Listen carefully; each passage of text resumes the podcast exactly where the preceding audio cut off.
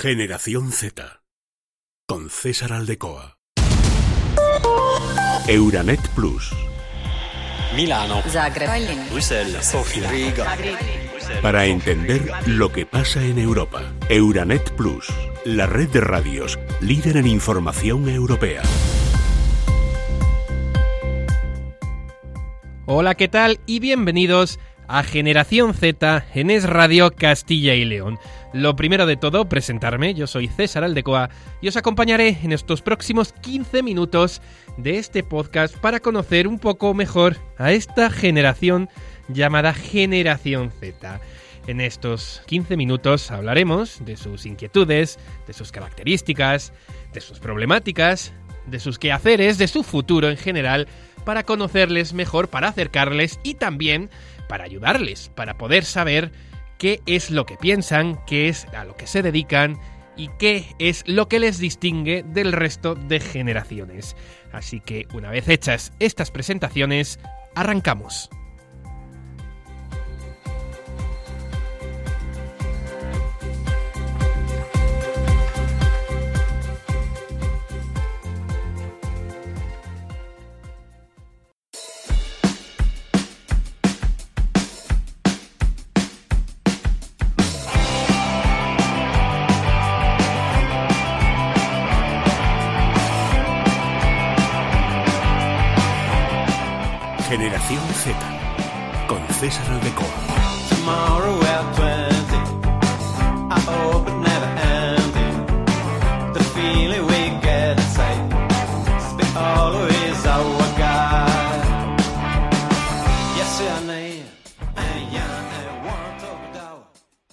Y en este primer capítulo, lo más importante va a ser conocer qué es la generación Z, a qué franja de edad corresponde, cuáles son sus características, cuáles son sus inquietudes, y para ello vamos a hablar a continuación con Natalia Arcajo. Ella es investigadora de la Asociación Profesional de Sociología de Castilla y León y además pertenece a la generación Z, así que ¿quién mejor que ella? Para acercarnos en este nuestro primer capítulo a esta generación Z que para algunos pues puede parecer un poco lejano. Hola Natalia, ¿qué tal? Hola, buenas, ¿qué tal? Bueno, lo primero de todo, bienvenida a este primer episodio de Generación Z en Es Radio Castilla y León.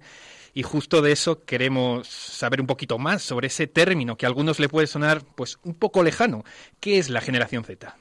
Vale, bueno, pues la generación Z es eh, la generación de las personas que tienen ahora más o menos entre 15 y 25 años. No hay un, un, consenso claro sobre cuándo empieza, pero más o menos estamos hablando de finales de los 90, entre el 95 y el 2000-2001. ¿Vale? Eh, estas personas, bueno, yo creo que los principales ejes o, o ítems ¿no? que, que marcan esta generación y con la cual estamos hablando de un cambio en la forma de hacer, pensar y vivir es, eh, yo creo que la entrada de la red y la entrada de Internet de forma generalizada, el acceso a Internet, la accesibilidad, eh, esa extensión, ¿no? Por otro lado, la llegada del smartphone, de los teléfonos inteligentes y todo lo que traen consigo, que ahora profundizamos un poco más en esto, si quieres, y, y la globalización. Yo creo que son como los tres principales ejes sobre que cambian, ¿no? Y que, y que modifican los comportamientos y la forma de vivir de esta nueva generación. Como, di- como dices, una de esas características es, es, eh, esta nueva era digital, en los smartphones. Po- ¿Podría esta- estos ciudadanos que, que pertenecen a esta generación eh, vivir en un mundo, eh, vivir sin tecnología? Por ejemplo, si ahora cogiéramos y quitáramos la tecnología, ¿serían capaces de afrontar la realidad? Bueno, a ver, sin duda, una de las características de esta generación es la adaptabilidad. Entonces imagino que capaces serían. no sé en qué medida, eh, mejor o peor, pero capaces serían. Pero sí que es muy importante entender cómo desde pequeños eh, se ha enseñado y se ha aprendido a ver y a hacer con la tecnología. Es decir, eh, cuando eres pequeño no es lo mismo hacer un trabajo con un libro de texto ¿no? y ponerte a investigar un libro de texto que a un clic del ordenador. Entonces, eh, la tecnología, los smartphones y la red, ¿no? Eh, el concepto de Internet ha pasado a ser el medio para hacer una enorme cantidad de cosas que antes se hacían, pues yo qué sé, irte a hacer la compra, irte a comprar un, ropa, irte, yo qué sé, las referencias culturales, el consumo de cultura y demás. O sea, ha cambiado nuestra forma de hacer todo y de pensarlo todo. Entonces, bueno, ¿serían capaces? Sí, seguro que sí serían capaces, pero probablemente eh, pues aprenderían de nuevo muchas cosas que ya tienen aprendidas de otra forma. Podríamos decir que son los verdaderos nativos digitales eh, hoy en día. Bueno, yo creo que todavía no son nativos digitales, es decir, eh, yo por- pertenezco a la generación Z, yo soy del año 99, y, y creo que hay un cambio generacional. La generación Z es la que se ha criado con el acceso a Internet y han llegado los smartphones cuando tenían entre unos 10 y 15 años, pero hay otra generación que va a venir después, que es la que se ha, nacido con una tablet en la enfrente. Entonces, son nativos digitales en cuanto a que se han criado aprendiendo eh, aprendiendo muchas veces de forma autodidacta a manejarse en, en estos ámbitos, pero una generación que va a venir y bueno, las próximas generaciones sí que yo creo que son nativos digitales como tal, desde muy pequeños. ¿Qué importancia tienen los smartphones? Que, lo estabas comentando antes. Bueno, pues una eh, importancia mu- muy importante, ¿no? En cuanto a que es un elemento que ha entrado en todas las áreas de nuestra vida, o sea, tiene una presencia total eh, en absolutamente todas las áreas. Entonces ha cambiado mm, la forma de relacionarse con la llegada de las redes sociales, la forma de informarse, que esto es súper importante. O sea, hemos cambiado eh, de los medios de comunicación y la forma de obtener cierta información. Han pasado de unos medios tradicionales a lo que son redes sociales y plataformas digitales. Eh, también cambia ¿no? la importancia del, del smartphone, también yo creo que se ubica un poco en ese cambio de rol ¿no? de, usuario a consumidor. Es decir, antes teníamos eh, una población que era consumidora de unas cosas que se emitían y ahora el usuario tiene mm, eh, una parte activa, él elige, o sea, de hecho, eh, los contenidos son mucho más personalizados en todas las plataformas, en toda la publicidad que nos llega, eh, en, en- en cierto modo tienen como más poder, ¿no?, a la hora de elegir o de no elegir y, hay como una personalización mucho mayor. Entonces, eso también es muy importante. Y pues eso, cambia, o sea, es, muy curioso porque cambia absolutamente todas las formas de hacer todo. Si nos concentramos, pues eso, en la, en la cotidianidad, eh, entra en todo. También es muy interesante cómo hemos desarrollado esa habilidad de hacer varias tareas a la vez y de ver varias pantallas a la vez. Y a la vez que estás haciendo una serie estás mirando Twitter y a la vez que eh, estás haciendo una cosa estás escuchando música. Entonces se desarrollan unas habilidades nuevas en línea a todos estos cambios. Precisamente una de las cosas que comentabas es, es esa capacidad de adaptación y de multitarea que, que tiene esta, esta generación. Quería también eh, profundizar un poco en, en las redes sociales. Que, ¿qué, qué uso le da la generación Z a las, a las redes sociales? ¿Es, por ejemplo, para gente eh, más, más mayor solo un, entretenimiento? ¿Es también una forma de trabajo, una forma de relacionarse? ¿Qué, qué uso le dan?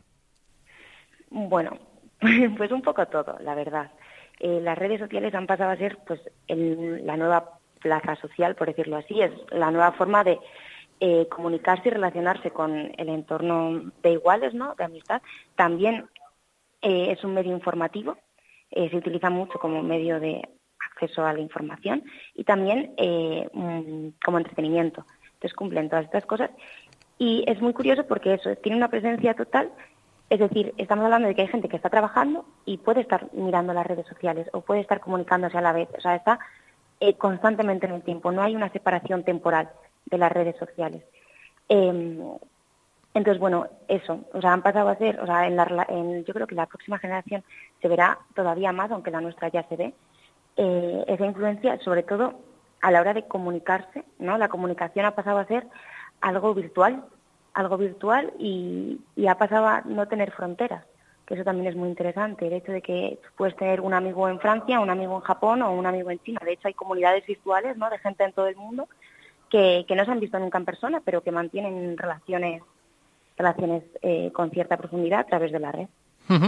Y mm, en un contexto más actual, en el que el teletrabajo, por ejemplo, ha ganado mucha importancia a raíz, bueno, de la pandemia, de la situación actual que, que- que tenemos en España, en Europa, en todo el mundo, eh, ¿puede ser la generación Z una pieza fundamental en, en este momento de recuperación económica y recuperación social que es necesaria a través de ese teletrabajo, que estén preparados para llevar a cabo ese teletrabajo como a dificultad que pueden tener pues eh, personas más adultas, personas más eh, que necesitan un trabajo presencial para sentirse más cómodos?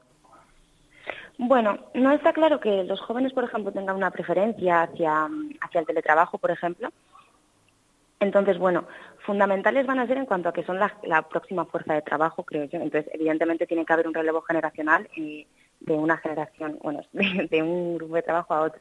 Una pieza fundamental, o sea, desde luego tienen más habilidades, pero también tienen eh, unas cuantas dificultades más. O sea, ahora, por ejemplo, el, mercado laboral para los jóvenes no es nada accesible, eh, de hecho, es, presenta unas características de precariedad y temporalidad muy elevadas que, bueno, pues pueden ser la pieza fundamental si les dejamos entrar o si hacemos este mercado se adapta, ¿no? Y pre- pre- el teletrabajo, comentas que, que puede ser, o sea, el, trabajo, el teletrabajo puede ser un, un- un- un problema que tiene, una, una de esas eh, problemáticas que tiene esta generación, pues por la precariedad, por la dificultad de acceso. ¿Cuáles son otros quebraderos de cabeza que, que- que tiene esta generación? ¿Cuáles son eh, esos aspectos en los que dicen, "Bu- esto habría que cambiarlo, esto habría que solucionarlo para poder tener un mejor futuro?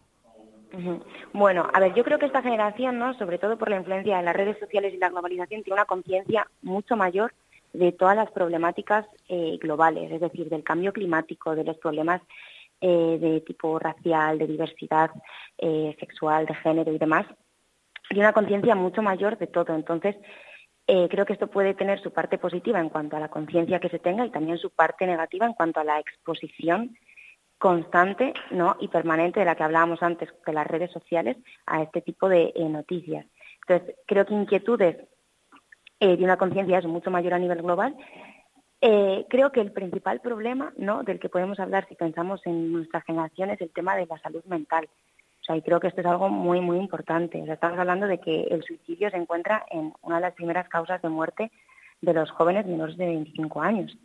Entonces, eh, la salud mental es un problema. Estamos hablando de que son generaciones con muchos más niveles de estrés, de ansiedad, de conductas, pues eso, conductas de riesgo. Esto, uno de los factores que podría explicar esto es eh, esa inest- inestabilidad e incertidumbre constante eh, en estos procesos vitales tan importantes ¿no? los que nos encontramos ahora. Es decir, tú cuando tienes entre pues 21, 22, 23, 24 años que has acabado tu formación, estás ahí entrando en el mercado laboral y si no tienes una estabilidad, un contrato indefinido, un sueldo o una certeza ¿no? de que algo te va tal, pues es que no puedes estabilizarte y no puedes asentarte y no puedes asentar un proyecto vital que realmente es tan necesario ¿no? a la hora de pues, conformarte tú como persona y tu identidad. Entonces, creo que hay muchas inquietudes, lo que he mencionado antes, a nivel eh, pues eso, de problemáticas ¿no? de carácter más global, incluso local. Y luego, por otro lado, hay una gran, un gran problema con la inestabilidad, la incertidumbre y, las, el contexto actual ¿no? de, pues, económico, político y social. Pues muchas gracias Natalia por, por ayudarnos a conocer un poquito más la, la generación Z, sus características, sus inquietudes y bueno, redes sociales, eh, estas inquietudes que de los que hablabas, de la salud mental, de ello hablaremos en próximos capítulos y bueno, esperamos eh, que puedas colaborar con nosotros próximamente, bueno, cuando, cuando lo podamos cuadrar para conocer algún detalle más en concreto. Genial, pues muchísimas gracias a vosotros por invitarme. Muchas gracias Natalia, hasta luego. Adiós.